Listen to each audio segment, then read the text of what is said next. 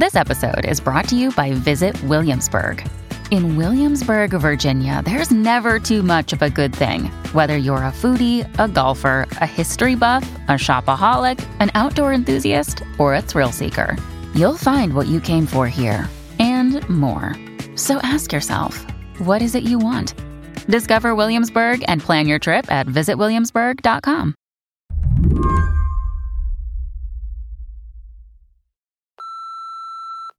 Hi, my name is Michelle. Uh, I live in Denver, Colorado, and I love Twitter. Good afternoon. Uh, my name is Neil Shader, and I guess since we're talking about Twitter, I should leave my handle, which is the very creative uh, at Neil Shader, all one word. My name's Ed Zitron. I love Twitter. I use it all the time. It's a great way to say a bunch of things that if you said them out loud, they would call the doctor, but they're funny on Twitter. And it's also a place I've met several of my closest friends. Hi, my name is Renee Deckert, and I live in a tiny rural Wyoming town, and I adore Twitter. Last week, as the deal between Elon Musk and Twitter inched toward the finish line, really, we asked people to call in and tell us what Twitter means to them. Renee, who lives in Wyoming, live tweets baseball games for an SB Nation microsite. And one of the things that I have learned through doing that is that Twitter is the best sports bar in the world because it brings together people from all over the world in an event to share information and to become friends and to talk to each other. And you have experts who are there and lay people who are there. And it's really a pretty terrific environment for that kind of thing. And you never have to leave your house. And I think that's amazing. Hey, this is Alex Fitzpatrick at Axios. Like many journalists, Alex spends a lot of his time, he would say too much, on Twitter. But lately, that's become less and less appealing. Uh, and that's mostly just because it's become a place where it seems like everybody's looking for a fight uh, and an argument, and it's just, you know, why bother being in a place like that? Elon Musk's takeover might be the thing that seals it for him. Musk says he doesn't want Twitter to be a cesspool, but other than that, has shown little appetite for or interest in moderating content. Maybe I'll give it a couple weeks, a couple months, and see what happens. But I think I'll probably I'll probably be out. Thanks. Bye. Today on the show, it's really happening. Whatever the last era of Twitter was, that's over. Now we're about to be living on Elon's Twitter. What will that mean? I'm Lizzie O'Leary. That's at Lizzie O'Reilly on Twitter. And you're listening to What Next TBD, a show about technology, power, and how the future will be determined. Stick around.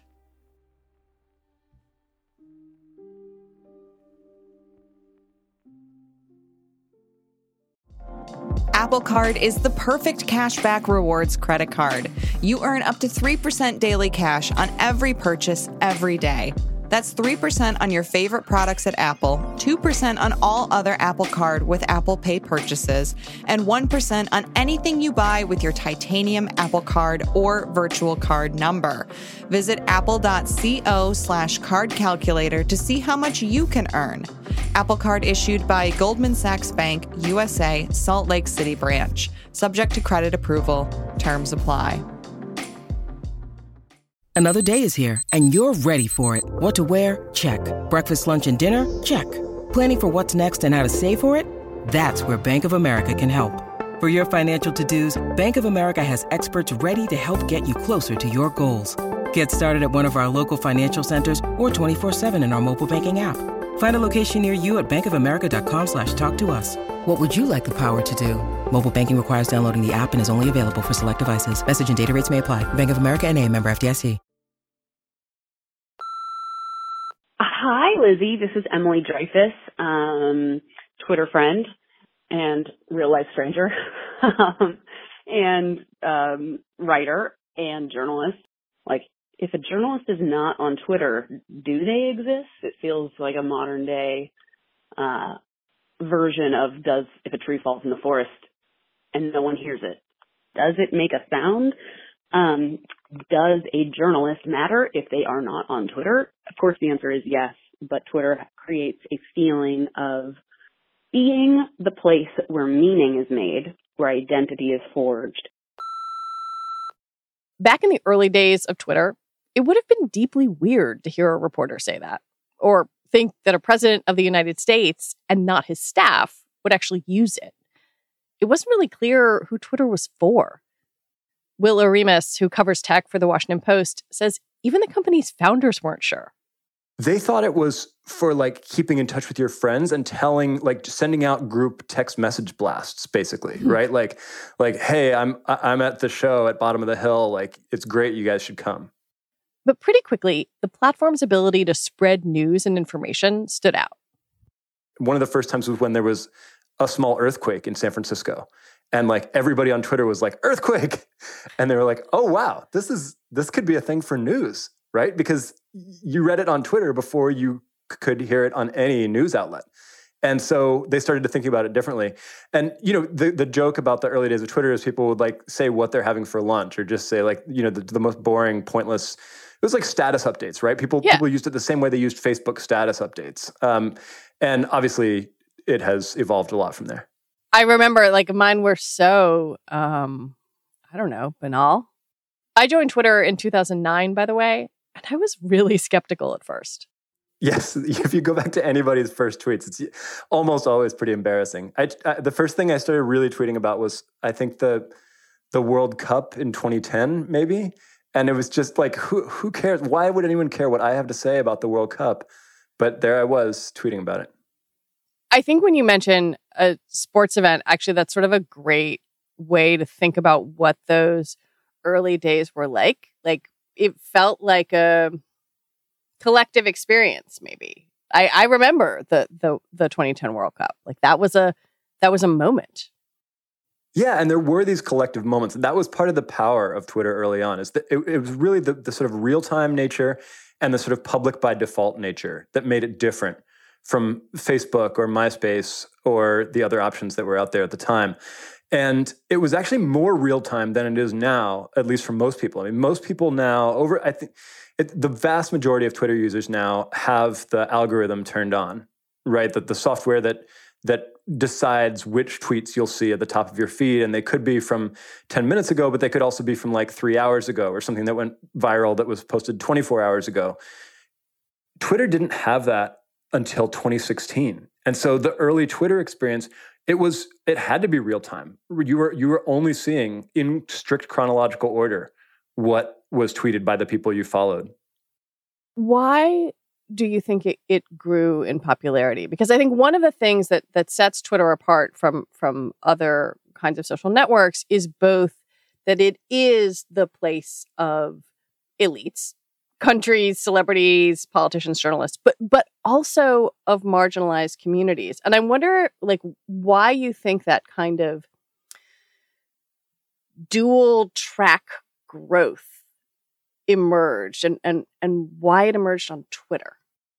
So, one thing I'd say in general is that new communications technologies and new social technologies are often adopted early by marginalized communities. By, by definition, if you're marginalized, you're not being heard through the traditional media channels, and you don't feel that they're, that they're for you.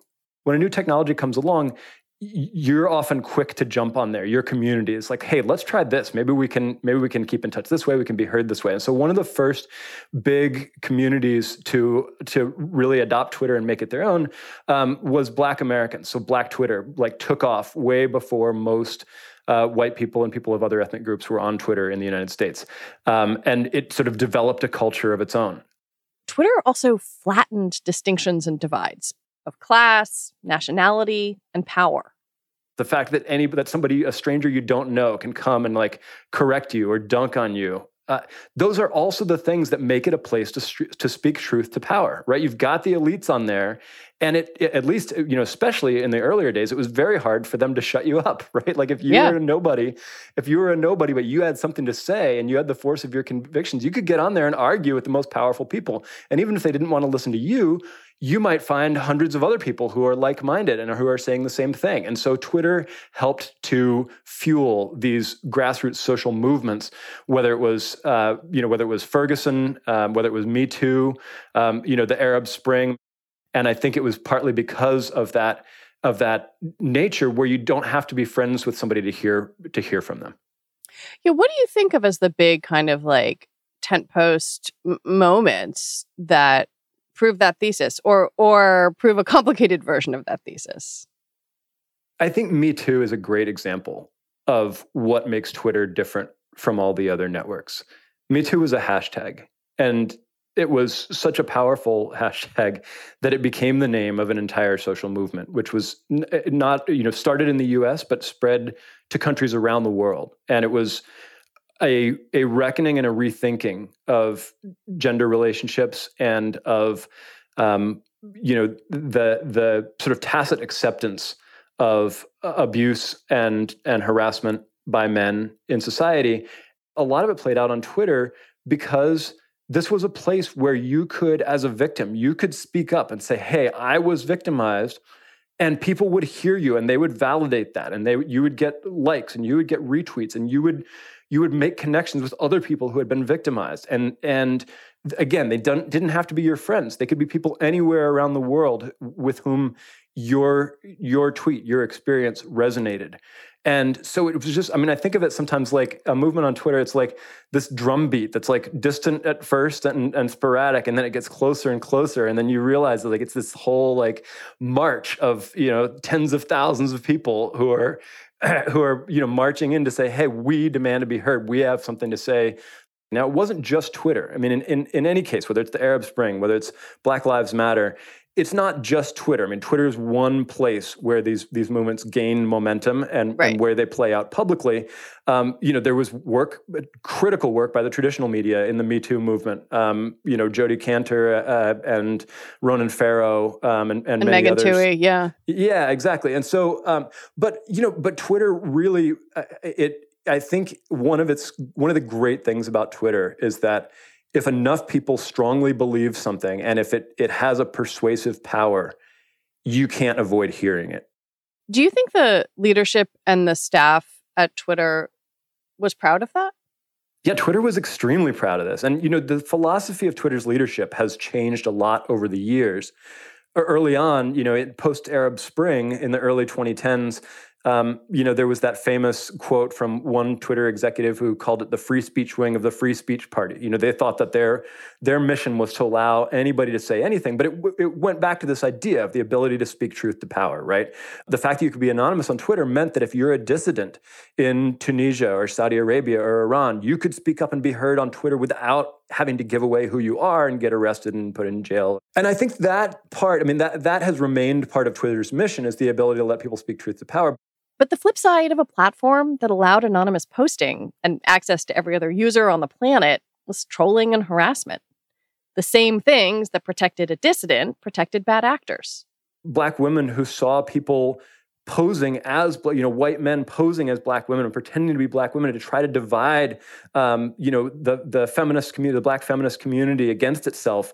Um, this was a, a, it was called the hashtag was your slip is showing. Um, some some black women on twitter discovered that these there were these trolls um, coming from sites like 4chan um, trying to just sow discord um, you know among their community and they called it out I mean, it became clear that that this same element of the ability for anyone to say anything to anybody meant that people could gang up to actually silence people. They could gang up on marginalized people um, and and you know mess with them, harass them, call them horrible names uh, under the cover of anonymity. And so the past five to six years of Twitter's history has been trying to reckon with that dark side of the the public anonymous free speech element um, and see you know can they maintain the the can they keep Twitter a place for social movements and for political discourse and for freewheeling arguments and discussions, but also make people feel a little safer.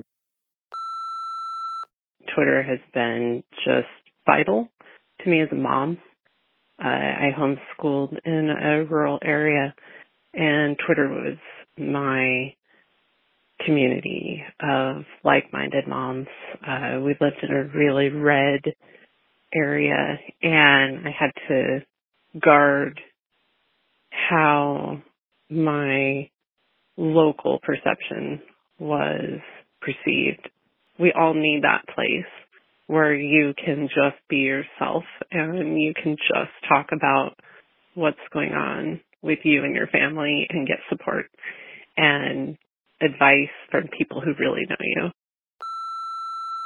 In these voicemails that that we've been getting from people, I'm really struck by the the way people found their tribe, like the way they found community. Um, we got a number of voicemails from people in rural communities saying that Twitter allowed them to talk to, to other people who they maybe wouldn't have met. And I feel like that is maybe something that people like you and I forget about when we think about the role of Twitter.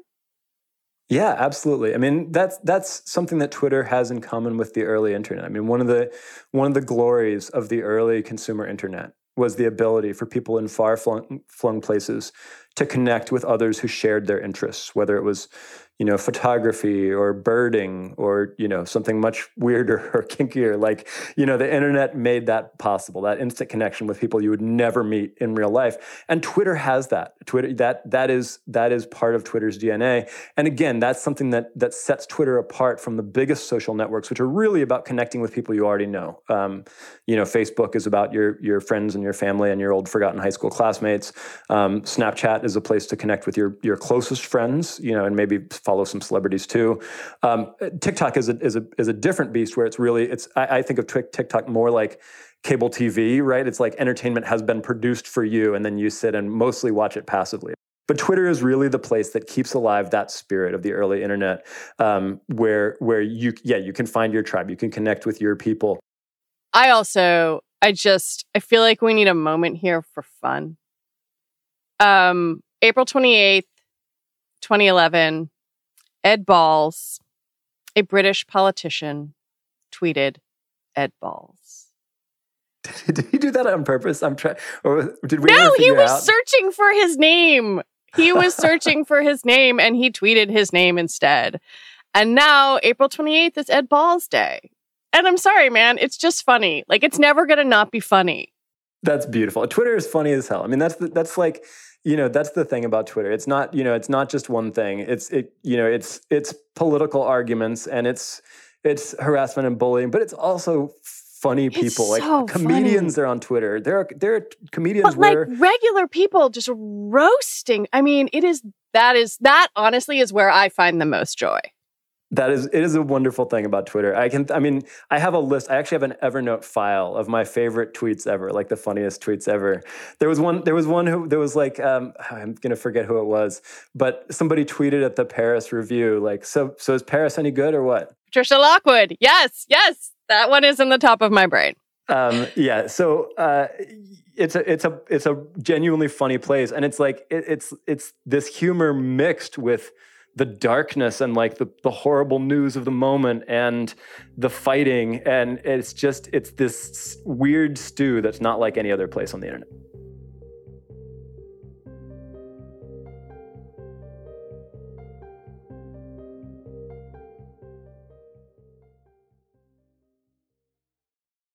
This episode is brought to you by Progressive Insurance. Hey, listeners, whether you love true crime or comedies, celebrity interviews, news, or even motivational speakers, you call the shots on what's in your podcast queue, right?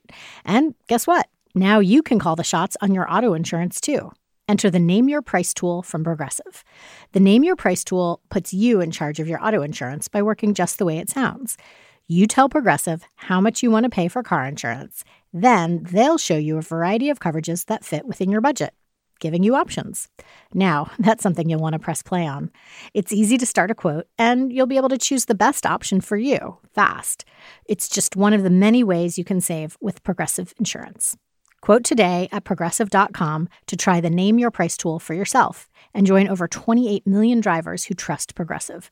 Progressive Casualty Insurance Company and Affiliates. Price and coverage match limited by state law. When you need mealtime inspiration, it's worth shopping Kroger, where you'll find over 30,000 mouthwatering choices that excite your inner foodie. And no matter what tasty choice you make, you'll enjoy our everyday low prices, plus extra ways to save, like digital coupons worth over $600 each week. You can also save up to $1 off per gallon at the pump with fuel points. More savings and more inspiring flavors make shopping Kroger worth it every time. Kroger, fresh for everyone. Fuel restrictions apply. Coming soon from Slate Podcasts. So, first it was Dade County. Voters in the Miami area repealed civil rights for gay people by a two to one margin. In the late 1970s, cities around the country began rolling back anti discrimination laws that protected gay people. And then it was Wichita, St. Paul, Eugene. Successful campaigns against the gay community, which shocked us all. A state senator from California watched the laws fall and saw an opportunity. Homosexuality is a most repulsive lifestyle. His name was John Briggs, and he wanted to deliver the anti gay movement its biggest prize yet. California realized that they were coming for us. I'm Christina Cauterucci. This season on Slow Burn, we'll explore how a nationwide backlash against gays and lesbians led to a massive showdown in California. Now it's something called Proposition 6, the Briggs Initiative. It would call for firing any teachers in California who practice homosexuality. Your life as you knew it would be destroyed. We've got to fight back. We can't let this happen in California. The Briggs Initiative would be the first statewide vote on gay rights. With so much at stake, young people became activists. We were all coming out all day long, every day. and activists became leaders. My name is Harvey Milk, and I'm here to recruit you. Slow Burn, Season 9 Gays Against Briggs. Out May 22nd, wherever you listen. If we lose here, it'll be 50 years before we ever get back up again. Like the drag queens say, take out the earrings, sharpen the nails. There ain't no going back. Hi, this is Tina Winsett. I'm at TM Winsett on Twitter. I'm I'll be 59 this week. Um, been on Twitter for I think 12 years. Um, it's really important to me, mostly because I am a full-time caregiver for my adult um, nonverbal autistic um, daughter. So there is literally some days that my only actual conversations are on Twitter. On the whole, for me, um, Twitter's certainly been a positive experience. I've definitely had some run-ins and a couple of experiences with where people, you know, getting drug into some some nasty crap. But you know, the minute that happens, I mute and block and just don't deal with it. So I'm hopeful. You know, I'm. I hope, although I don't have a lot of hope that things won't change dramatically if Musk does end up running the place. But I guess we'll cross that bridge when we get to it. So, in December of 2015, Twitter introduced its policy on hateful conduct and abuse. And this to me feels like a significant turning point. It, it was like a recognition that the run up to the 2016 election, things were bleak. And I wonder, I wonder when you think harassment became what it is in modern Twitter? It just, I think, very quickly became clear, especially, you know, especially to people from minorities or marginalized groups, that that wasn't the case. That these, that the real world power relationships and biases and bigotry and hate would be replicated online, and in, and in some ways, actually worse. Because if you call somebody a hateful word in public, there are often social consequences to that. But if you can do it under the cover of anonymity online, you can get away with it. And it feels like people feed on that, right? Like it feels they feel like they have power all of a sudden. People, you know, maybe things aren't going great in their in their in their offline life. They can get on Twitter and join up with other angry, hateful people and gang up on people that they don't like and say the things that you're not allowed to say. And that feels good to them. And so Twitter, Twitter, you know, became a place for that. Probably the first truly high profile example was Gamergate in 2014 and 15, women like critic Anita Sarkeesian and others were the targets of a coordinated harassment campaign after calling out pervasive sexism tropes in video games. And that's what Gamergate is responding to. They're actually responding to the fact that we're saying gaming can no longer be this little boys club anymore. That there are many of us who have been playing games our whole many of us women who have been playing our games our whole lives Tensions were so high that Utah State University had to cancel a talk by Sarkeesian after someone threatened a mass shooting. it started partly on the you know the four chans, the eight chans, the totally unmoderated internet sites um, that that tend to attract the you know the most hateful people. Um, but Twitter was one of the places where it played out, and and they they picked a few targets who were mostly feminists in and around the gaming industry and and just mercilessly, man, do, like doxed them. You know, gave, gave, published their personal information. Um, you know, rape as like rape threats, death threats, uh, horrible comments about their personal lives, their personal appearance. Just, I mean, it was basically stalk. It's like it's like getting stalked by ten thousand people at the same time, and so they find like you know they finally were able to be heard i think around 2014 2015 and the and twitter you know the media started to recognize it was a problem and then gradually twitter started to recognize it was a problem. And then as you said twitter started you know very slowly and gradually to try to figure out how do we address this? How do we make twitter feel like a less dangerous place? The way the company handled that was to really think about content moderation. And I wonder, particularly as we're in this moment going forward where Elon Musk is going to do whatever he's going to do with content moderation, um, how important has moderating content become to the at least pre Musk Twitter organization?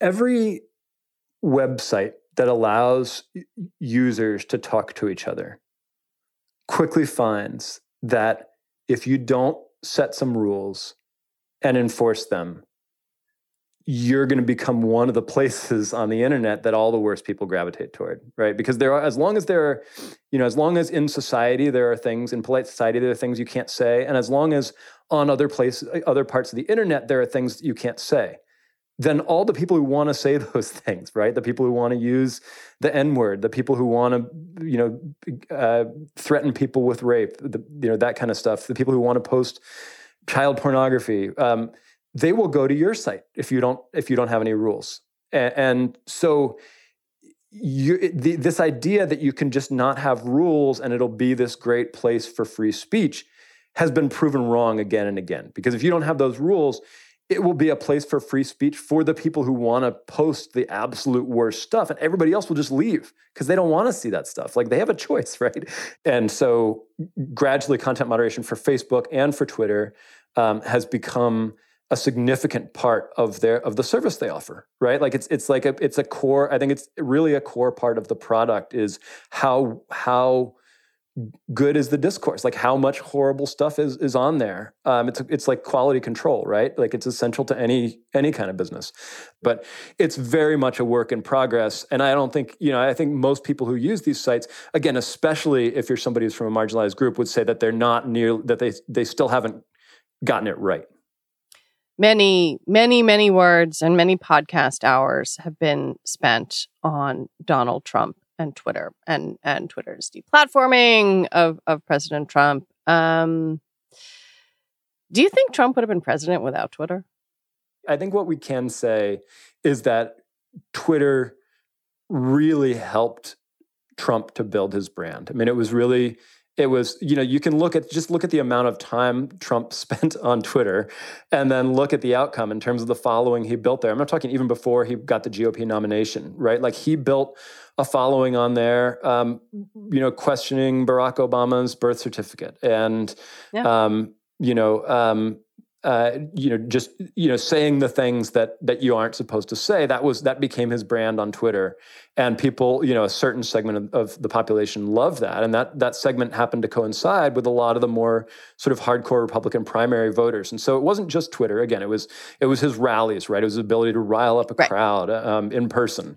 You know, it was it was the way on a debate stage on TV he would call out his his fellow Republicans, and you know, his as his his followers see him as like telling it like it is, right? But it, you know, other people might say he's just telling them what they want to hear. But anyway, there's a lot of things that contributed to his rise. But Twitter was was certainly a linchpin of his brand building, both both uh, you know on his rise to the presidency and then during the presidency it was it was a place where he would make you know he would make policy and surprise everybody and dictate the the news cycle of the day with just whatever thought happened to cross his head. Um, it was in, an immensely powerful megaphone for him that just changed the whole relationship between a between a president and the media and and the populace. Elon Musk has said he will allow Trump back uh, and I, I wonder actually if we could just game out like a few attributes of this Elon Musk Twitter, um, recognizing that this stuff is really hard to predict. I guess one question is whether people will, will leave, or maybe a better version of that is who will leave? What kinds of communities might leave?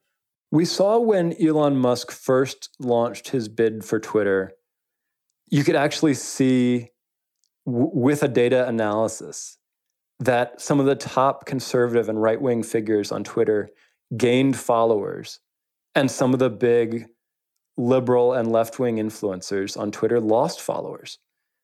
It's really hard to, you know, without being inside Twitter, it's hard to get a bead on the exact numbers, but that just gave this fascinating window into the Musk effect.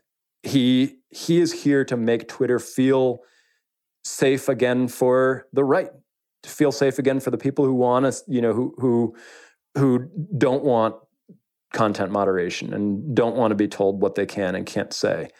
And to reverse a lot of what twitter has done over the past you know several years to try to make it a more safe place for the left and for people who are marginalized. Um, and he will say he will make noises about how he's a moderate. He'll say things like well i think if i'm pissing off the the most extreme 10% on both sides, then I'm doing a good job. But then he systematically responds to and amplifies right wing figures on Twitter and doesn't do the same for the left and usually criticizes the left. And people get that. It's not a, he's not fooling anybody, right? Like he is more aligned with the right than the left, and the right loves that. I mean, if Trump comes back to Twitter, it's going to let the air out of a lot of these right, you know, sort of right um, right friendly versions of Twitter that have cropped up in response. You know, as Twitter mm. has moderated content more aggressively, we've gotten Gab and Rumble and Parler and Truth Social. I think a lot of the folks who gravitated to those will come back to Twitter.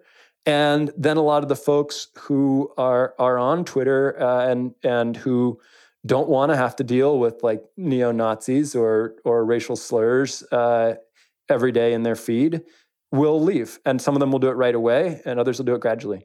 But like to go where? What are the options? That is a great and they haven't figured that out yet. I don't think there will be anything quite like Twitter. And so I think there will be a strong pull for most people, even if they don't like Musk, even if they don't like his policies, to stay on Twitter. It's really, you know, it's a, it, will be it'll play out gradually, uh, and it'll it'll be partly based on how Musk handles the company. Hi, my name is Stephen, and I joined Twitter in April of 2007 and was immediately addicted and loved it so much that um, in 2010 I started applying for jobs there. And it took me five years, but eventually I got one. And I worked there for almost five years. And to see what is happening to this place that I invested so much time and energy and love into being destroyed by this megalomaniac is absolutely heartbreaking and I just can't tell you, I can't quantify how sad I am for the tweets, uh, the Twitter employees that are there now, and all the past ones that have worked so hard to build um, this service. Thanks for asking. I think an important, if nerdy thing to dig in on here is the distinction between a public and a private company when you are a public company, you have to disclose a lot of things to regulators. You have a responsibility to your shareholders.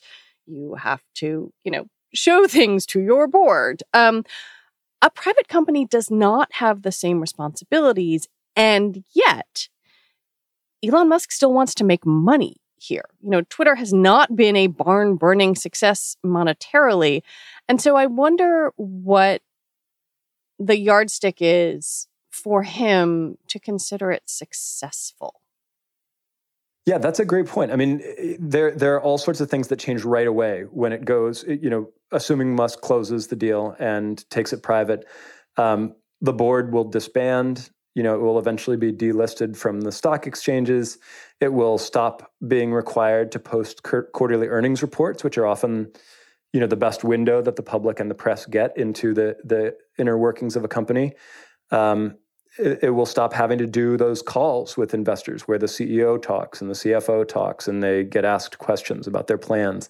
Um, the whole thing will become more opaque in that sense.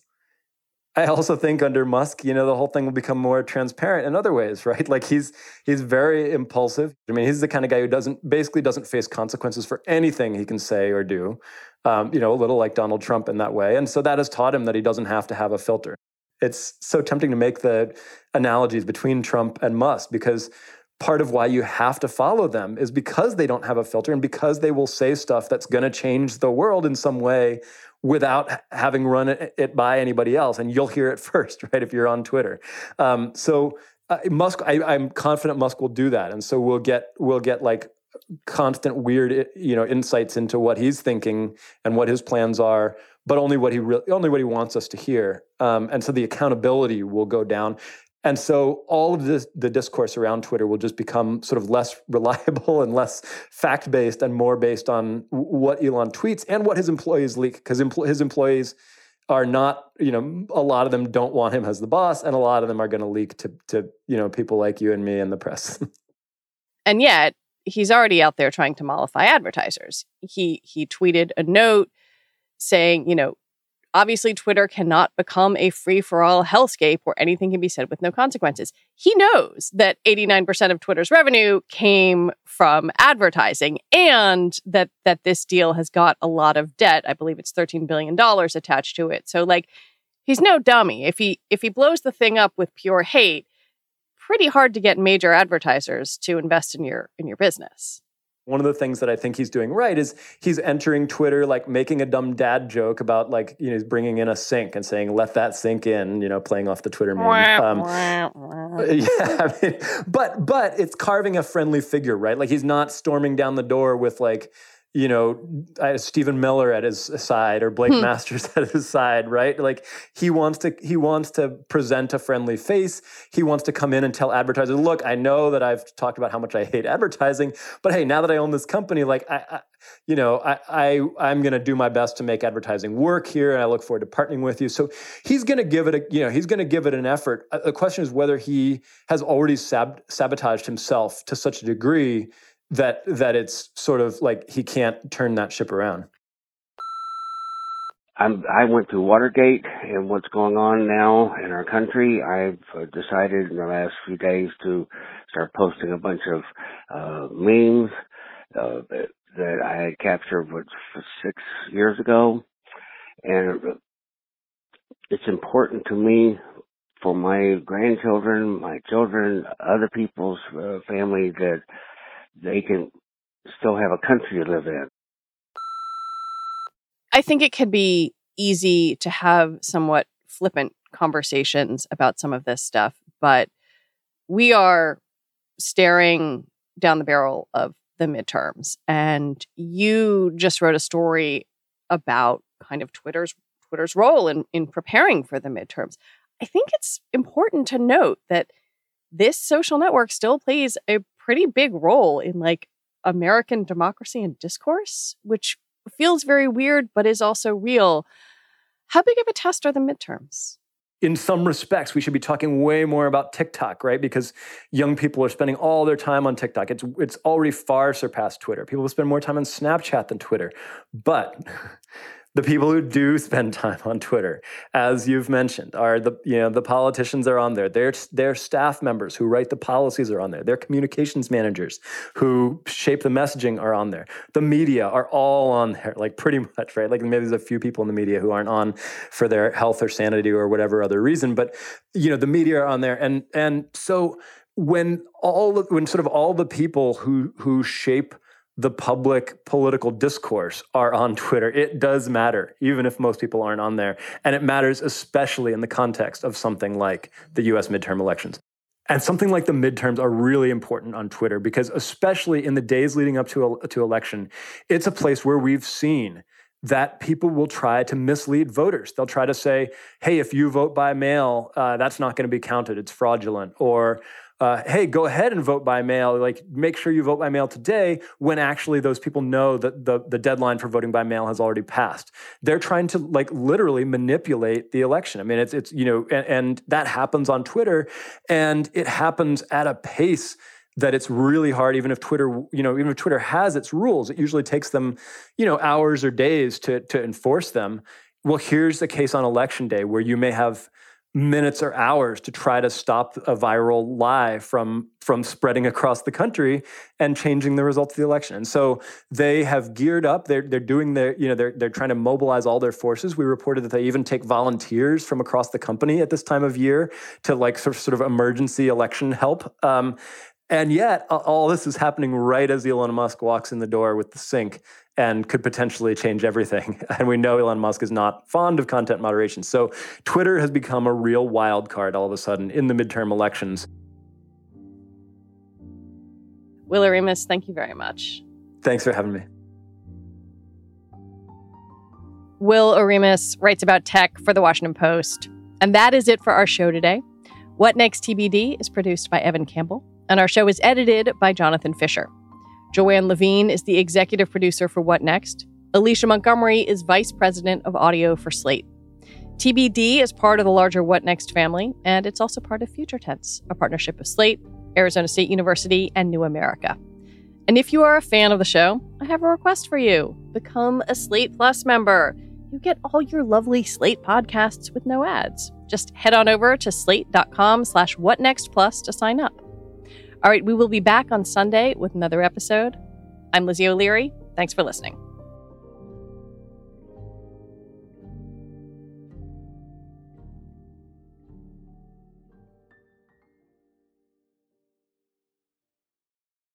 Coming soon from Slate Podcasts.